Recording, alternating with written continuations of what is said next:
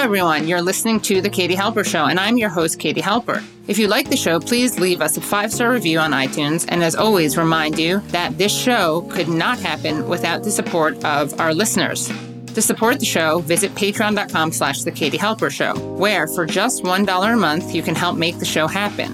And for $5 a month, you'll qualify for great bonus content, including an alternative podcast feed and rarely seen clips that aired on our live shows.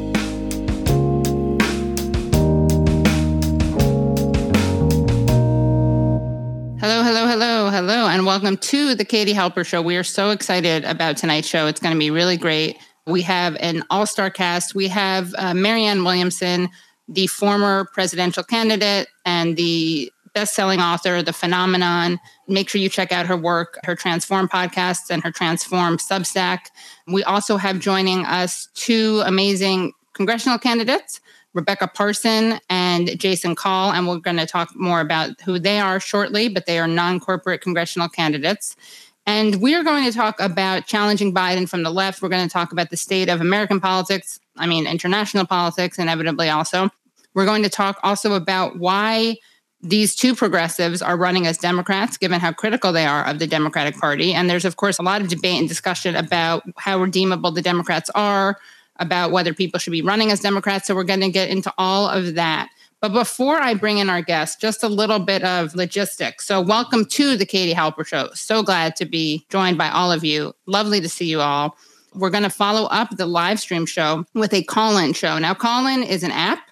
So, everyone get out your cell phones and download the app Callin. It's a free app if you have an iPhone, or I think you can actually now do it on Android. But it's especially cool if you have an iPhone. You'll, you'll hear why in a second. But download the app Callin, and then you'll see the link probably if you go to Katie Halper Show or the Katie Halper Show. Just download Callin. You'll be able to find the show, and you'll be able to ask us questions. So you'll be able to call in and ask us questions. Also, want to thank everyone for becoming Patreon supporters. We passed the 1,000 mark, which is amazing. So we couldn't do the show without you. We're so grateful to everyone who became Patreon supporters. And if you're not a Patreon supporter, please consider becoming a Patreon supporter. For just $1 a month, you help the show happen. For $5 a month, you get exclusive premium content, extended interviews, extra interviews. So, highly recommend it if I do say so myself. Also, please subscribe. This is the way you can support the show for free. You just hit subscribe, subscribe, and then the bell. Also, you can become YouTube members, and some new members are in the chat tonight. Lauren, thank you, Lauren, for becoming a new member. Felicity became a new member. Thank you so much for that. You get badges and you also get emojis, little Bodhi emojis. We'll have to show people those. Bodhi is my very cute dog. So we'll, we'll give you guys a, a tour of those on another show. But want to thank everyone. So I think we're just going to bring in our first guest. So excited to bring her in. You know her, you love her, the inimitable thought leader, spiritual leader, and political leader, Marianne Williamson. Hello, Marianne. Hi, beautiful Katie. How are you? Good. You? Good. Thank you. Thank you so much for joining the show. Oh, I'm happy to be here. Always happy to be here. So, we're going to get into two discussions, two related discussions. One is that you and Krystal Ball and Briahna Joy Gray and I did a live stream for Stephen Donziger. Then you and I and Krystal and Kyle Kulinski did a live stream for Julian Assange. And next week, you and I and Krystal Ball and Briahna Joy Gray and Juliana Forlano are doing another stream, and it's going to be for non corporate congressional candidates. And we're going to be talking more about that with our guests who are coming to join us, who are two of those very impressive non corporate candidates. But you're also someone who's been getting a lot of chatter. You're in the zeitgeist, as you always are. But now there's been talk of a progressive challenging Biden. And you're one of the names that people have floated out there. People talked about Nina Turner, but we now know that that's impossible because she's running for Congress. Wanted to know your thoughts, kind of in general, about what litmus test you think there should be for someone to challenge Biden, if there is one at all, and then your thoughts on it personally. Well, I don't think the issue is who at this moment so much as it's what.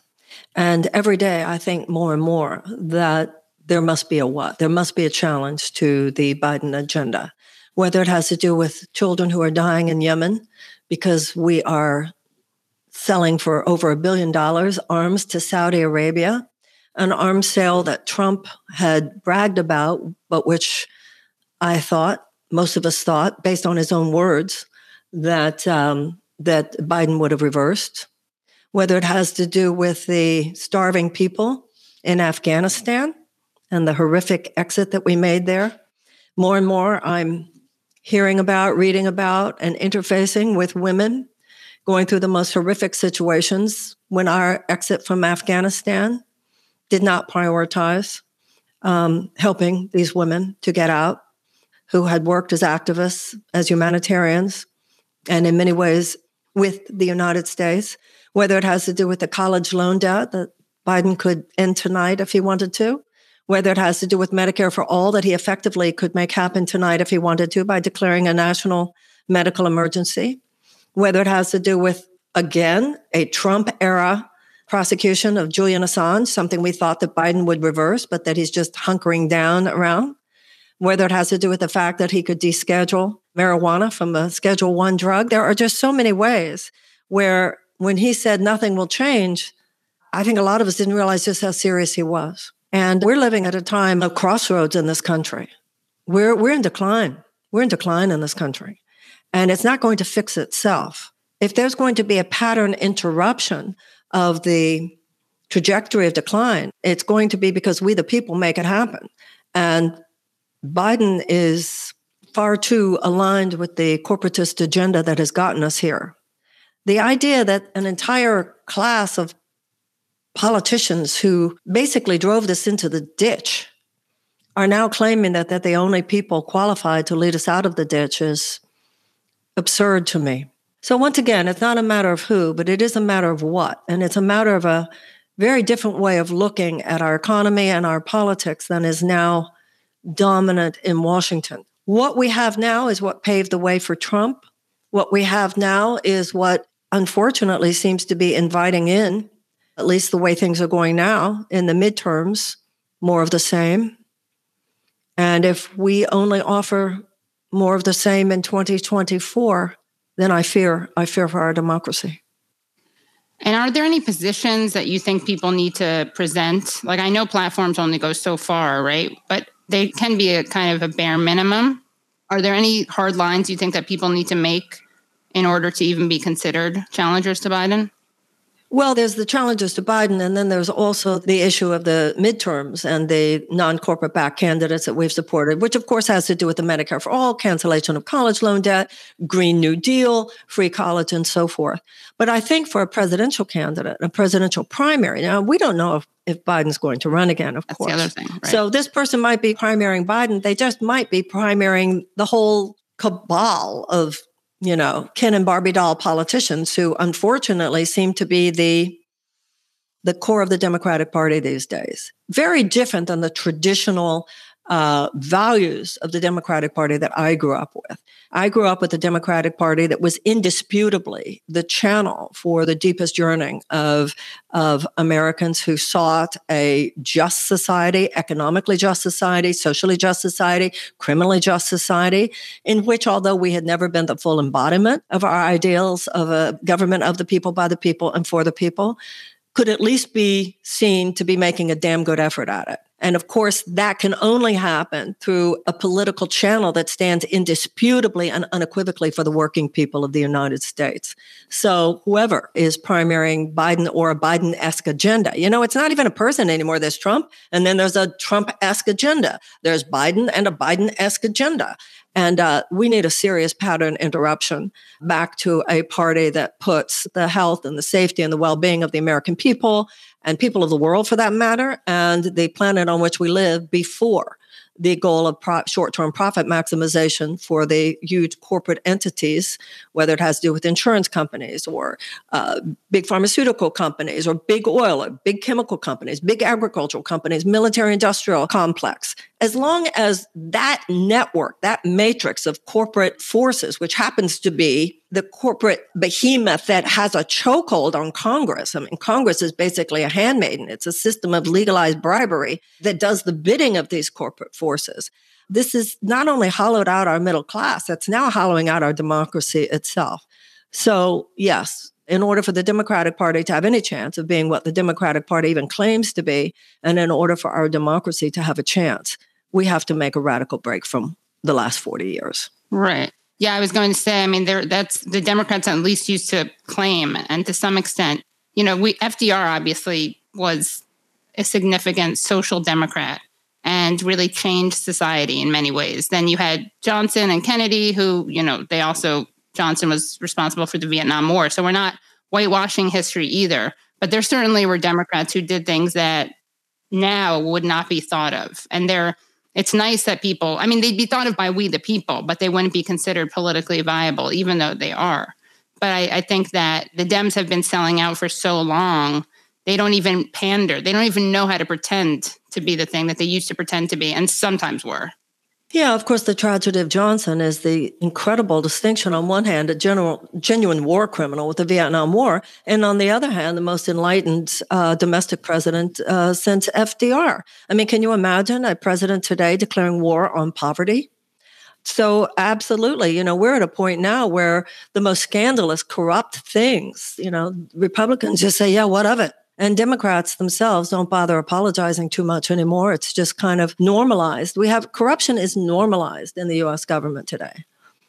You know, this whole thing started with the Republicans, but no Democratic president has stopped it. You know, you can trace to 1980s, you can trace to trickle down economics, you can trace to, you know, this whole idea of stockholder capitalism. Um, fiduciary responsibility of the corporation only being to the financial gain of the stockholders, even at the expense of other stakeholders, uh, such as the workers, the community, the environment. Yes, that started with Reagan, but no Democratic president has really stopped it. So at this point, neither party can be self congratulatory about any of this. Both of them have driven the car that got us to where we are. Right. And Bill Clinton really helped solidify so many of the attacks on the working class that Reagan put into place. Well, with the Democratic, what was it? The Democratic Leadership Council with with Clinton, they inaugurated this idea that we could have it both ways. Right. So the Democrats, even now, try to ameliorate the pain on the periphery. You know, Clinton would say, "I feel your pain." So the Democrats, you know, it's like the, it's like the Republicans are ignoring people's pains and almost congratulating themselves for it. The Democrats are trying to ameliorate the pain on the suffering. You know, here's twelve hundred dollars. Good luck to you. Here's a child tax credit, but only for a while um, that it's an amelioration of the pain on those periphery, but it's a refusal to really challenge the underlying corporate forces that make all that suffering inevitable. Yeah. And the betrayal, of course, by the Democrats is in some ways that much more stinging than the Republicans, who never really, I don't think, claimed to be the party of the working class. I mean, they they tried to trick people into thinking that trickle down would help them, but they didn't historically. Yeah, well, it's a mind fuck. You know, if you have, if your father beat you up and your mother stood out in the hall wringing her hands, just so upset that daddy's beating you. And when your beating is finished, mommy's going to give you cookies and hot chocolate, but she's not going to call the police and she's not even going to leave him. When you grow up and go into therapy 20 years later, you're more angry at mommy than at daddy. Oh, yeah. The enabler? Mm-hmm. Who you thought was going to protect you at some point. Well, also, you know, I'm old enough to have an institutional memory. Some of us remember a time when the Democrats were, uh, not that we were, you know, like you were talking about not whitewashing Johnson. I'm not whitewashing the Democratic Party. But when I grew up, there was a sense, even when I was a young woman, it was the party that was trying. And also, I grew up at a time where the coattails of FDR were very real. This is who your parents talked about at dinner. The young people today don't even have a memory they have no experience of a time when they knew that the Democratic Party was really on their side. And some of them have a memory of a time when they really thought Barack Obama was going to be. We all did. I certainly did. And I remember with Obama, because in 2008, I, I totally bought into it. And I remember really getting the kind of bait and switch that he represented. And I remember when I first started talking about it, people were angry at me and then I remember Matt Taibbi. This is when I first got to know Matt, you know, his, his, work. I didn't know him personally, but when he said, no, it's, it's true. And I say, see, this guy said it in Rolling Stone or whatever it was that uh, this is not what we were told was going to happen. You feel like you've been bamboozled when that happens. You've been tricked. And we were. And what are the things that you feel like you learned the most through running that you didn't see before? First of all, I didn't know how vicious the system was. I didn't know how brutal the DNC would be if they wanted you off stage, the links they would go. That's number one. And number two, I don't think I, even though it's as I've said this so many times, The system is more corrupt than I even knew, and people are even more wonderful, more intelligent, more decent than I knew. It was so moving, not just impressive, but moving to be around the voters in the primary states. They were very aware of how important their role was, very up on the issues. They would kick the tires, man. You go in and talk to them. They, what about this? What about that? And I have seen, not only based on that experience, but my entire career, we are a decent people. I'm not saying we're better than people in other countries, but we're decent, good people. I don't think Americans are happy about what's going on. The problem is not the consciousness of the American people. If you look at issue after issue, a majority of Americans want Medicare for all. A majority of Americans want to cancel the college loan debt. A majority of Americans want free college. A majority of Americans want a more righteous foreign policy. A majority of Americans want to feel we're, we're at least trying to be a good country. The problem is not the American people. The problem is a political system that consistently and systematically obstructs the will of the American people. And right now, that includes our president. He is not serving the will of the people. He is not serving the goal of really helping tens of millions of Americans, whether it has to do with half a million Americans are homeless, 2 million kids every year who are experiencing homeless, 18 million Americans who can't even afford to get the prescription drugs that their doctors are prescribing for them, whether it has to do with these young people who are so shackled by these college loan debt. It's like we've just we we act like there's this bubble, which there is a bubble. And you know, Washington D.C. I live here now. They say all the time, you know, it's it's a bubble. It's not a bubble. Energetically, it's worse than that. It's like a walled city. These people are talking about an America that is really just the America of the people who are voting for them or the people who are donating to them. Because there are so many tens of millions of people out there, they don't even bother anymore. They're so crushed. And this is not the America when I was growing up. Once again, not whitewashing, but there was hope in the air that wasn't just bullshit. It wasn't just a slogan. It was a sense that we could change things. It's going to be harder now. When I heard, you know, Katie, did you see the video of Biden yesterday talking about young people? No, what did he say? I couldn't believe he said it. He said, Oh, I hear young people say that uh, they have it so hard. You know what I say to that? Oh, give me a break. Is this said, new well, or is this old? I think so. I responded to it on Twitter. He famously said at some event, young people they complain about how hard it is. Give me a break. I have no empathy. You know what? Because we when we were out there, we yes, that was that old yeah, or yeah, young? Yeah. I just saw it. Yes, it's a few years old, but it's unbelievable to me that that hasn't been picked up more. I can tell you, I was there. Yes, there were real problems, but the system wasn't so locked up.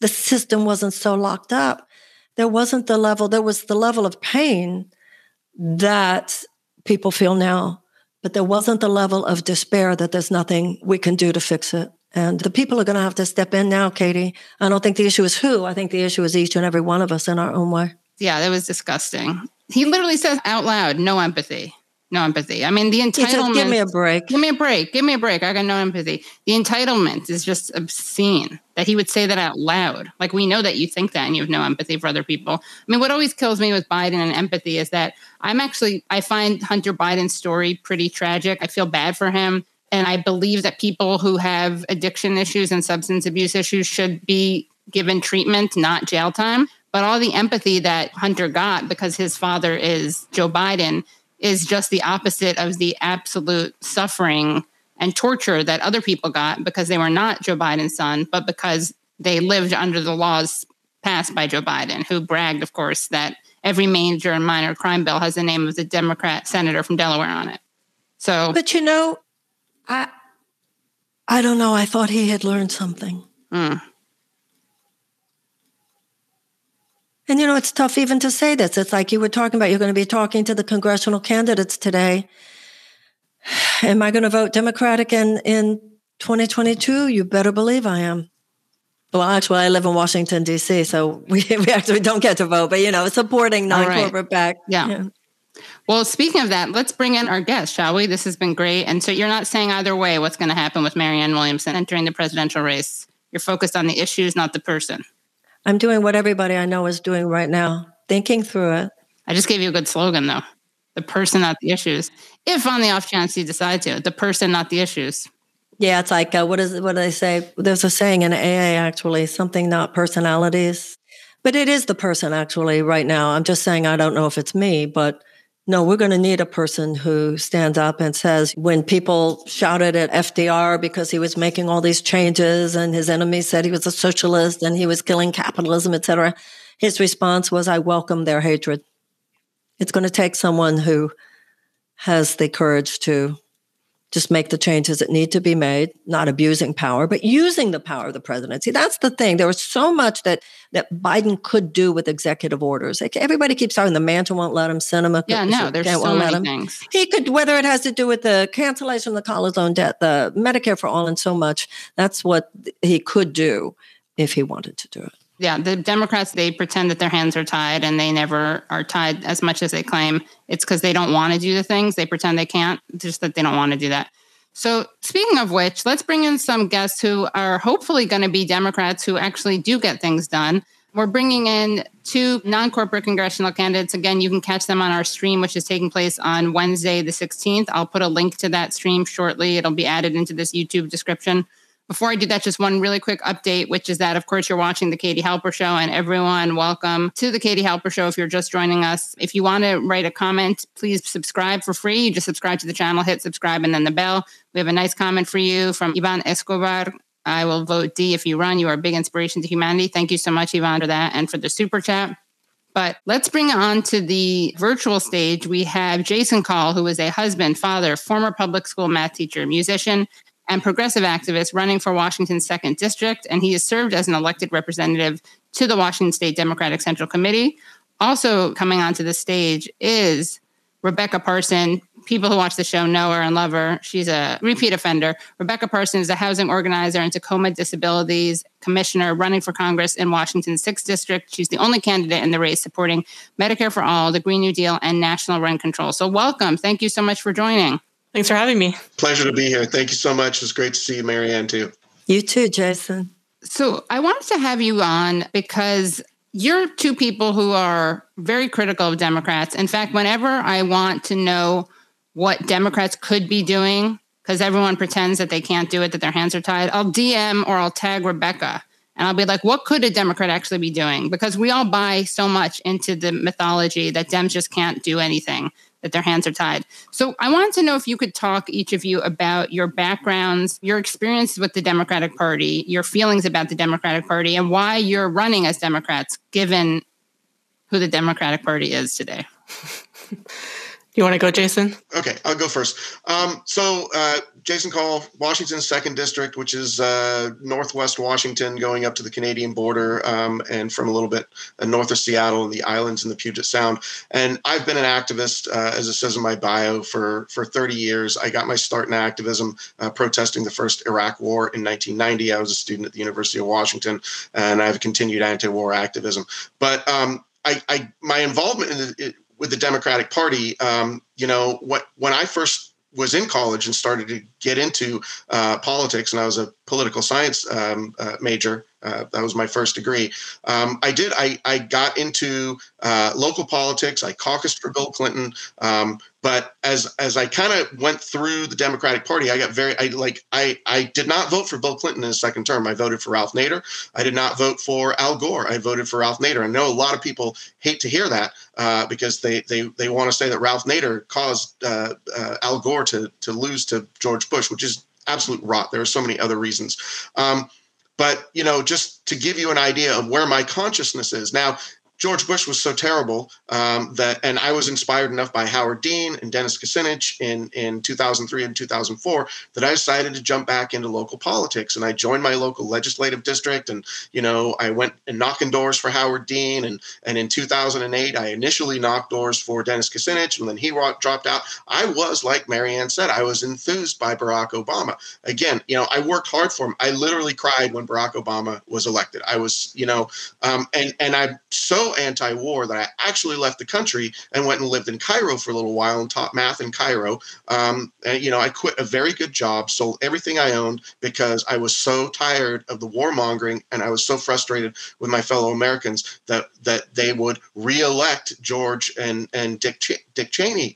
Um, so I left the country, but came back, um, learned a lot being overseas very excited to vote for Barack Obama. And then within two years, he had pulled uh, the public option out. And I've been a huge healthcare activist. Um, my mom was impacted by the healthcare system. Uh, I tell my story in my in my uh, ad that you know my my mother was. Um, impacted by the insurance companies denying her, uh, you know, a stay in the hospital post surgery that eventually led to her being you know, bedridden, uh, crippled, um, and really having a terrible quality of life for her last 10 years. And that's insurance companies. That's not doctors. It's not nurses. You know, it's not hospitals. It is the insurance companies denying that care.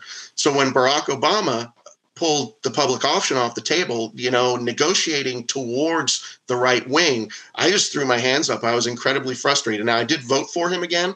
Um, and then you know but but i really really got into like i'm going to have to take the bull by the horns here with a lot of bernie sanders activists in 2016 and we having been involved in the democratic party locally we knew how the caucus system worked and we literally trained people across the state how to caucus, what to expect when you show up. Here's how you need to vote. Here's how the voting's going to go. And we won the state for Bernie Sanders 73%. I mean, absolutely destroyed the establishment uh, in the Washington State caucus. And they came back in two years and took the caucus away from us. So now we have a primary. Because if you look at all the caucus states around the country, um, Bernie won the caucus in, in, I think, every single one of them and won them substantially. So, you know, we are fighting uh, this corporate establishment, and I say this, you know, when Bernie, when I um, Bernie Sanders won in, in 2016 here in Washington State. I had gotten myself elected to the Washington State Democrats Central, Central Committee. Um, I was part of rewriting the platform to be as per, uh, the most progressive platform we've ever had here in Washington State. I ran for party chair in 2018, and what I talked about was the Democratic party needs to get off corporate money. Um, I passed a resolution that we should not be taking for profit health money. Everybody ignores it. In fact, I was told by party insiders nobody cares about the platform. You know, we we look at you people who are all jazzed up about this great platform and we laugh at you because none of these politicians care because they're all going to take the corporate money to get reelected. So, you know, uh, that led to me, and that led to other people, uh, activists, you know, left activists within the Democratic Party looking at me in 2020 and saying, hey, you got to take on this guy, um, you know, Rick Larsen in Washington State, who's tied to fossil fuel industry money, tied to uh, the military industrial complex, uh, won't support Medicare for all, has said the Green New Deal is not an important resolution. We know where his interests are, and we have tracked his voting record, and it is absolutely atrocious. And most local Democrats don't even realize how bad it is because the details of the voting record aren't even in the final votes, they're in the amendment process. So, as far as running as a Democrat, I have to say, while a lot of people on the left really want there to be a third party push, the reality of the electorate is that third parties simply don't get the votes. Um, we had a Green Party member uh, running in 2018, um, but they weren't a great candidate. They got they got like half a percent. So if we're going to be serious about taking on the electorate here, we have to be Democrats because that's what appeals to part of the electorate. I mean, some people uh, simply won't vote for either you know outside of the democratic party but we can have policies that speak to them. That's the thing is they look at medicare for all and say yeah we want that. Yeah we want to stop these forever wars. Um, and having a candidate who is like unbought and unbossed um, like Shirley Chisholm said back in 1972. I mean, that's what we have to bring into the modern age. So, I mean, we can talk about the squad and other candidates, but I, I think the the new candidates that are running this year, the ones that are Marianne is supporting, like Rebecca and myself, we are with the Democratic Party because we know that's where the electorate is, but we are going to stand against the establishment of the Democratic Party. Like I will say unequivocally right now, I would not have voted for Nancy Pelosi to be Speaker you know? And if i was the only person who would not vote for her then i'd stand alone as the only person who would not vote for her. We've got to do better.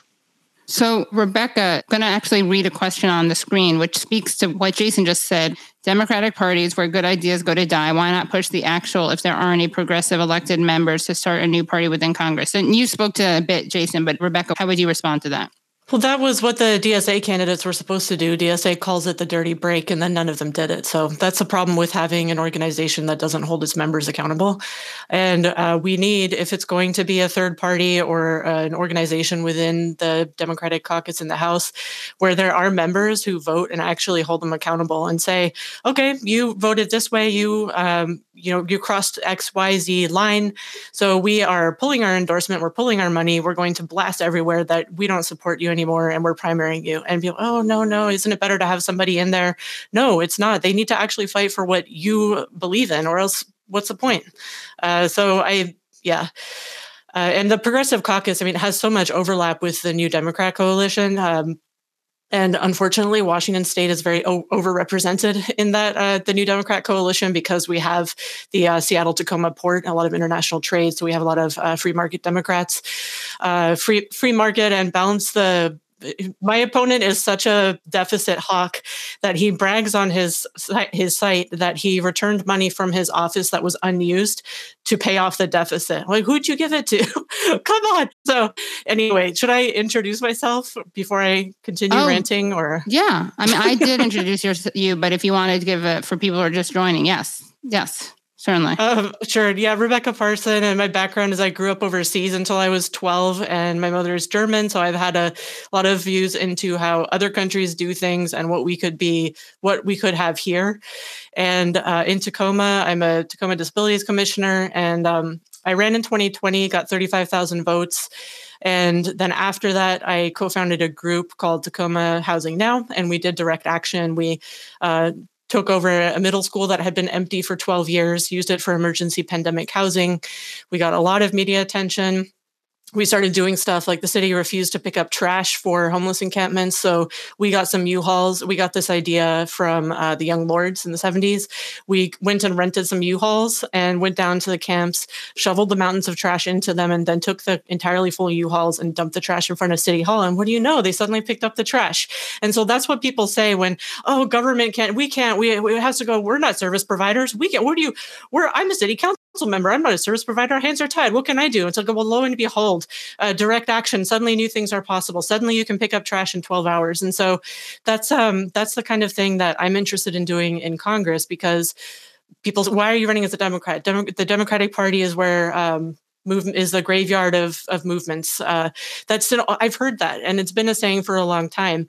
But like Jason said, I mean, in my district as well, I've had past congressional elections um, before I ran where there was a Green, there was an Independent. They never got more than four point eight percent of the vote, and um, people say that they hate both of the parties, that they want a third party, but a lot of Democrats, they vote in terms of what they think is electable. Every Democrat is an individual pundit filling in the bubble when they're voting. And so they think what is going to be most electable so that we don't get the Republican. And a lot of people, we have a top two jungle primary system here where everybody just runs against everybody else.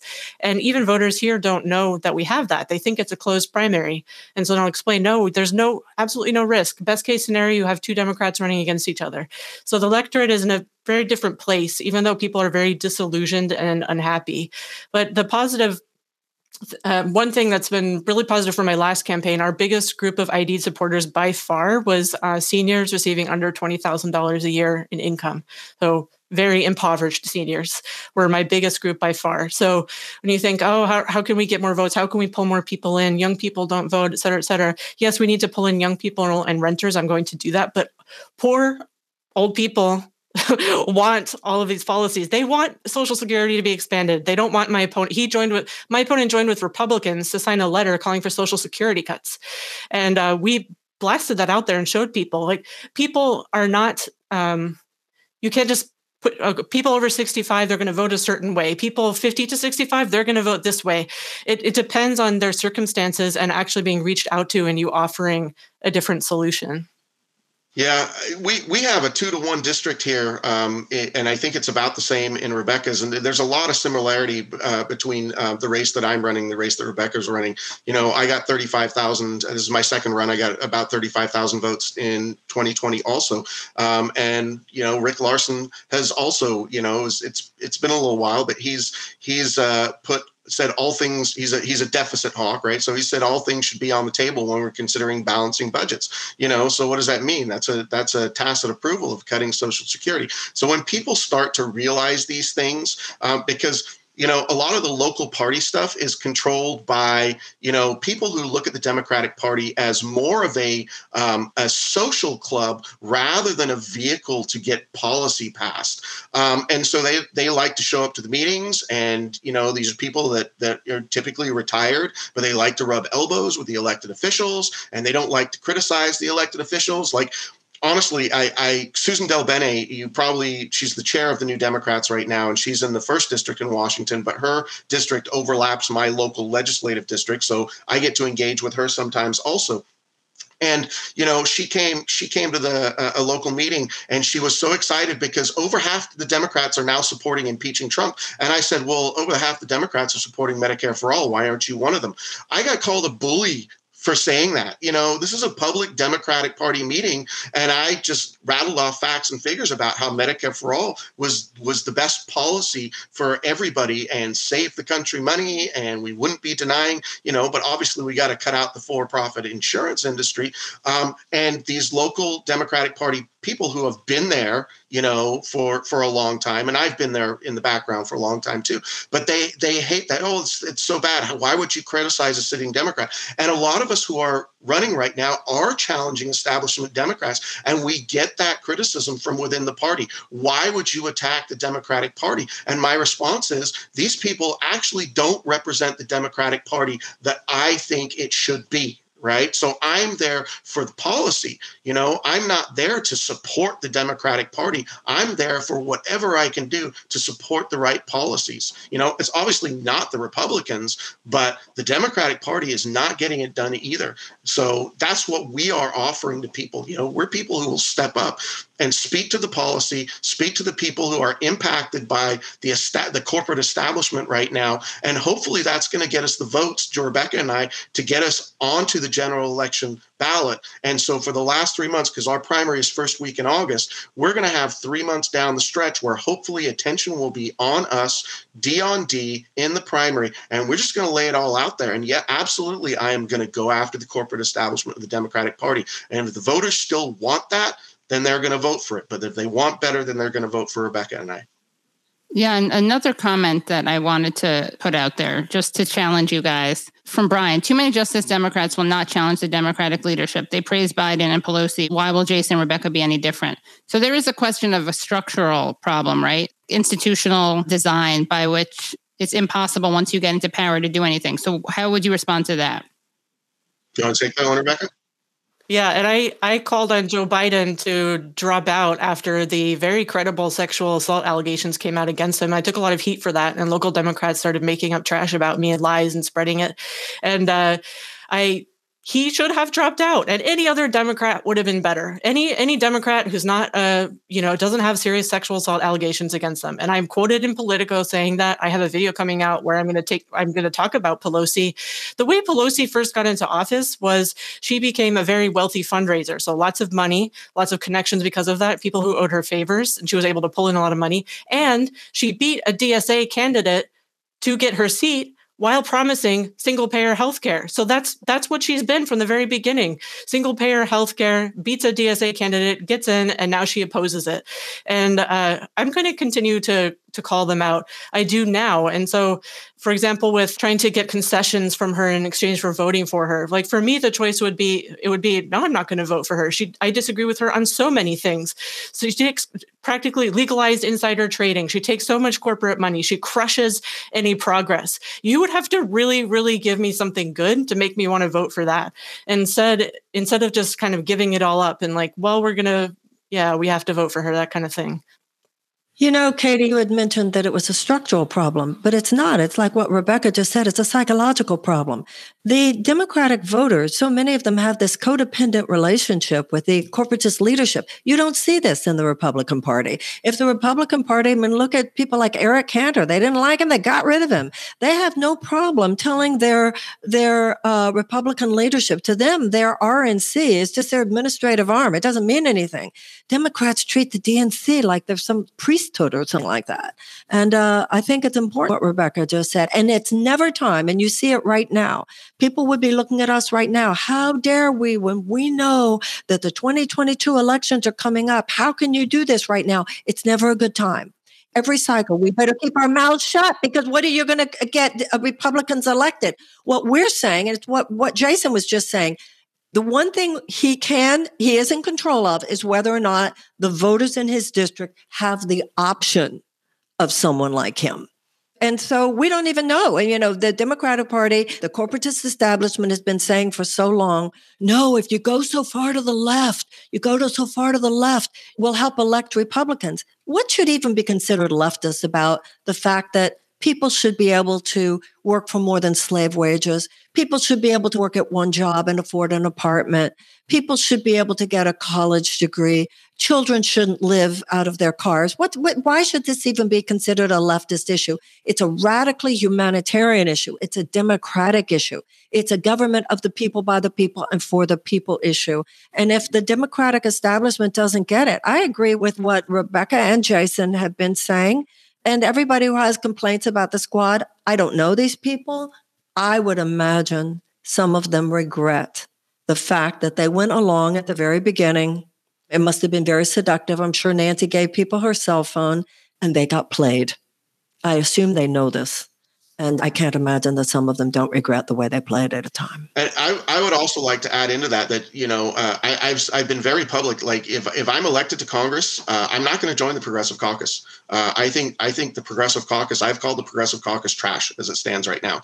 Um, they they have a ton of new Democrats. Uh, Rebecca mentioned that, that, you know we've got seven Democrats uh, out of our ten districts here in Washington State. Uh, Pramila Jayapal is the only one who is not a new Democrat. a lot of Democrats don't realize that the new Democrats, if you kind of track them back to the third way Democrats that came out of the Clinton era, era they were a, they were and are specifically a free trade caucus. That they were they were given uh, seated by Koch brother money, um, and and Rick Larsen has taken Koch brother money in the past before Citizens United went into effect, and the Koch brothers, you know, could do everything, you know, behind the scenes. Rick Larsen took Koch brother money. Um, and and uh, I don't think a lot of Democrats recognize this. But to to like, I could not sit in the table. You guys probably know who Adam Smith is. He's the chair of the House Armed Services Committee. You know, uh, I, I, couldn't sit at the same table with Adam Smith and and and or, or any of the new Democrats um, or or you know the, these democrats that take a ton of money from the war machine and the fossil fuel industry that's not progressive to me so so if words have any meaning at all i i, I would not join the progressive caucus until they actually set some standards. In fact, I would hope that a number of us running right now, if we get elected, would form our own caucus outside of the progressive caucus and then look at people like Rashida Tlaib, who I love. I love Rashida. I love Cori Bush, you know, and I would look at them and I would say, come join us, right? Let's us be this voting block. You can let the progressive caucus sort out their issues, right? If they want to have standards, you know, they'll figure that out. But I'm not going to join that because I have standards.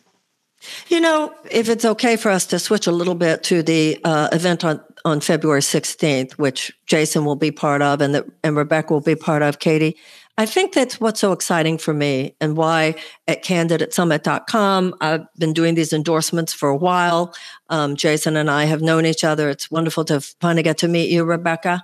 What I see with these endorsed candidates and what you see here with Rebecca and with, with Jason, this is what America could be. This is what could be. You know, it's like we're living at a time of two simultaneous phenomena. One's the fall of Rome and one's this world that's struggling to be born. And I just think it's so important that when we listen to people like Rebecca and Jason, that we support them that you if if the answers you know to the people who are saying yeah why should we you know support a democrat at this time? Why how you know aren't i just going to be disappointed like i was by certain members of the squad or whatever?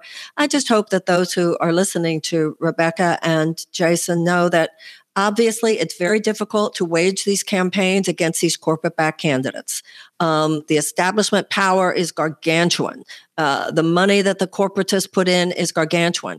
But when you see people like Rebecca and you see people like Jason, they'll help us. If we get them to Congress, they'll help us. But we need to help them to uh, to get them to a position where they could help us. So I hope that people will support. And Katie, of course, that's why we're doing the live stream on February 16th. Yeah, and we'll have a link to that soon. And you can also, people can go now though to candidatesummit.com and see a bunch of these of these candidates, including Rebecca and Jason. Uh, so you can start spreading the word and giving to candidates right now, um, and and telling people. Th- you know, I, I find it so inspiring to meet people like this because we do have candidates who are running, representing these sensibilities, representing these policies, representing these possibilities for the United States. But we have to support these candidates and we have to psychologically tune into the fact these primaries are coming up uh, Jason was just saying, August. You know, we've got to help these people. It's time to do it. Yeah, I mean, so much is possible. And I think that's been lost. At the beginning of the pandemic, people were saying, wow, it's uh, terrible what's happening, but look at what could be done. We could uh, get Medicare for all by lowering the Medicare eligibility age to zero. But there's so much that's possible that's not even talked about. And from our own history, like when I talk about national rent control, people are like, no, no, you can't do that. We already did it. We have already had national rent control and we could have it again. Biden could do it with an executive order. He could create an agency that would then implement price controls, including rent control. We could do it nationally. And so this kind of um, very, very small thinking and fighting online, uh, like we've forgotten sight of what's possible and what we we could be doing and could be fighting for and asking for. You know, if we look at, at the uh, COVID rates in the United States compared to the COVID rates in other countries, you see the difference between the United States and countries where there's socialized medicine. Why? Because in the United States, so many people had the pre existing conditions that made them more vulnerable to COVID. Why? Because of the absence of health care. People who did not have the health care to handle such things as diabetes. Diabetes is one of the worst things uh, for someone who has, has COVID. But look how many Americans cannot afford their insulin how many Americans are dealing with health conditions when they get COVID that uh, were those conditions not present, they would not have been so vulnerable. That's what Medicare for All would do. We'd be a healthier country. One of the things I, I wanted to talk about, uh, Marianne brought it up with the with the candidate summit and the fundraiser that we've got upcoming.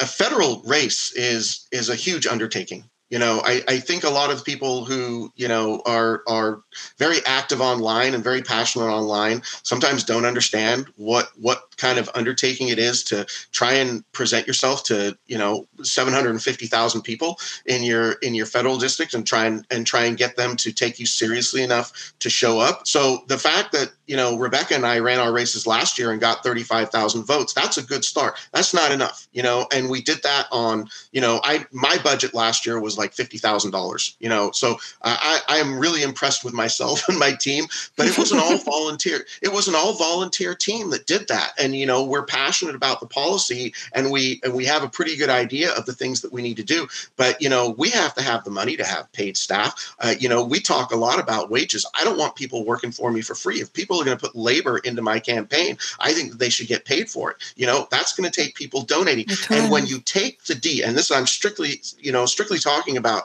the importance of having the d behind your name. If we took the d uh, away from our name our fundraising would go off a cliff it absolutely would we would be immediately kicked off Act Blue, and then all the donors wouldn't. How do I donate? What platform? Yep. It's so true. It's so true. And all this anti electoralism talk that people have gotten into and all this cynicism now. Meanwhile, there are people like yourselves who are out there actually doing it, taking these hits. It's a brutal thing running for office. And I have such, such admiration for you that you're out there. And I hope that everybody who listens, just go to candidatesummit.com and put in a few dollars for these people. And, and we're also doing it with, you know, Rebecca and I both have full time jobs. So we're kind of doing double duty, trying to hold down a job where the incumbents running for office is part of their like you know rick larsen's going around the district talking to all the people about how wonderful the infrastructure bill is. Well he's campaigning as he's doing that. Campaigning for the incumbents is actually part of their job. They're almost inextricable. So it's not like he has a has a job and then has a campaign on the side. They're one and the same where where the candidates who are challenging these incumbents are are really doing double duty Rebecca, can I throw a chat to you that is very critical of you, but I kind of want only because I really want to see you respond to it because I, I think you'll be able to handle it. Okay. I just think maybe it's a teachable moment. Calling out Biden, me too, not voting for Nancy. What about the foreign policy? What about poverty? What about the police state, non boutique issues?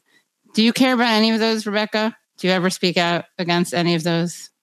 yes, I actually one of the things I'm most interested in is foreign policy. Um, I talk about it on Twitter um, the most. For example, what's going on with Ukraine and Russia right now. So um, Russia's about to invade. Russia's about to invade, and Ukraine's like, no, it's not. Really, we're fine. And then we say, no, here's half a billion dollars to defend yourself against the imminent invasion that you say is not imminent. It's ridiculous. Just uh, handing out money to defense contractors as if we haven't done enough meddling in Ukraine already. And then you know uh, we um, we, we think Russia is planning to install a leader in Ukraine. And it's like, wow, that would be kind of funny because we were planning to do the exact same thing in 2014, I think it was.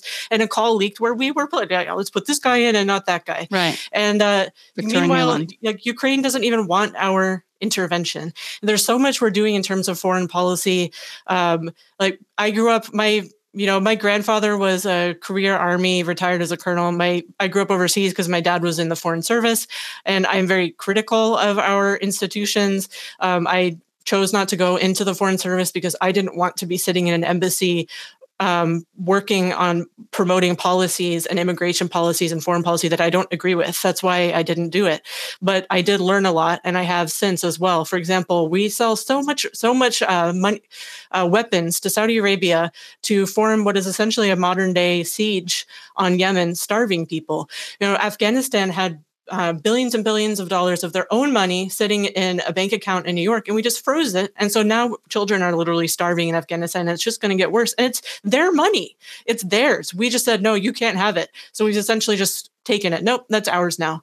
And so I do care a lot about foreign policy and also how it connects with domestic policy, because uh, sometimes people say, well, you have a military um, base in your district. What about that? Well, some people join the military because they're from a military family or um, they do it out of patriotism, but many people do do it um, out of poverty. It's a poverty draft, and they do it because it's the only way they have to. They have to. The only way they can get college and uh, housing and a decent, you know, not not high enough income is to put their life on the line. Like I literally have to put my body out there as like put it on, throw it on the gears of the war machine um, so that I can just get an education. And so, if we spent less time and money focused on that, not only would we ease the suffering of people that we're trampling on overseas, but we would be able to spend more time and money on programs for people here. Um, and yeah, so I care a lot about foreign policy. I think poverty as well. Marianne mentioned, you know, oh, all this trumpeting about cutting child poverty uh, in half. But they cut it in, and, and rightly noting like it was only temporary. And if you can cut it in half, you can cut all of it. You know, if you can afford tax breaks for billionaires, you can get children out of poverty. Children should not be literally sleeping in the woods, which they are in my district, sleeping in the woods. And uh, people should not be dying waiting in line for drug treatment, which they are in my district, and which I've personally dealt with taking a friend who had lethal blood alcohol content, nowhere would take her, took her to the ER. Um, they reluctantly saw her, and then the next day they dumped her back out on the street. That was her detox because there was nowhere that would take her Medicare. Um, Medicaid. So yeah, I I take the point that these are boutique issues and it's not necessarily what I would be talking about with voters at the door. You know, they care about they want to hear about jobs, jobs for all. Like, believe it or not, a lot of Republicans in my district still really like FDR. Um, and there's a big lodge in my district on this lake that uh, it um, kind of looks like the lodge in Dirty Dancing. Um, and they have like the dining hall in it is called the Roosevelt Room. They love it. They jobs, and they remember when he came to the district.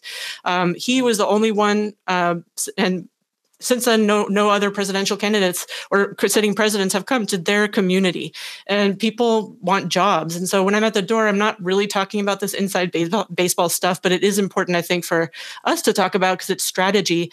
And um, we need to be serious about power, how it works, how it's used, how we attain it, and then once we have it, how we use it. Um, that's it's really, uh, you know, I think both both sides are important to talk about.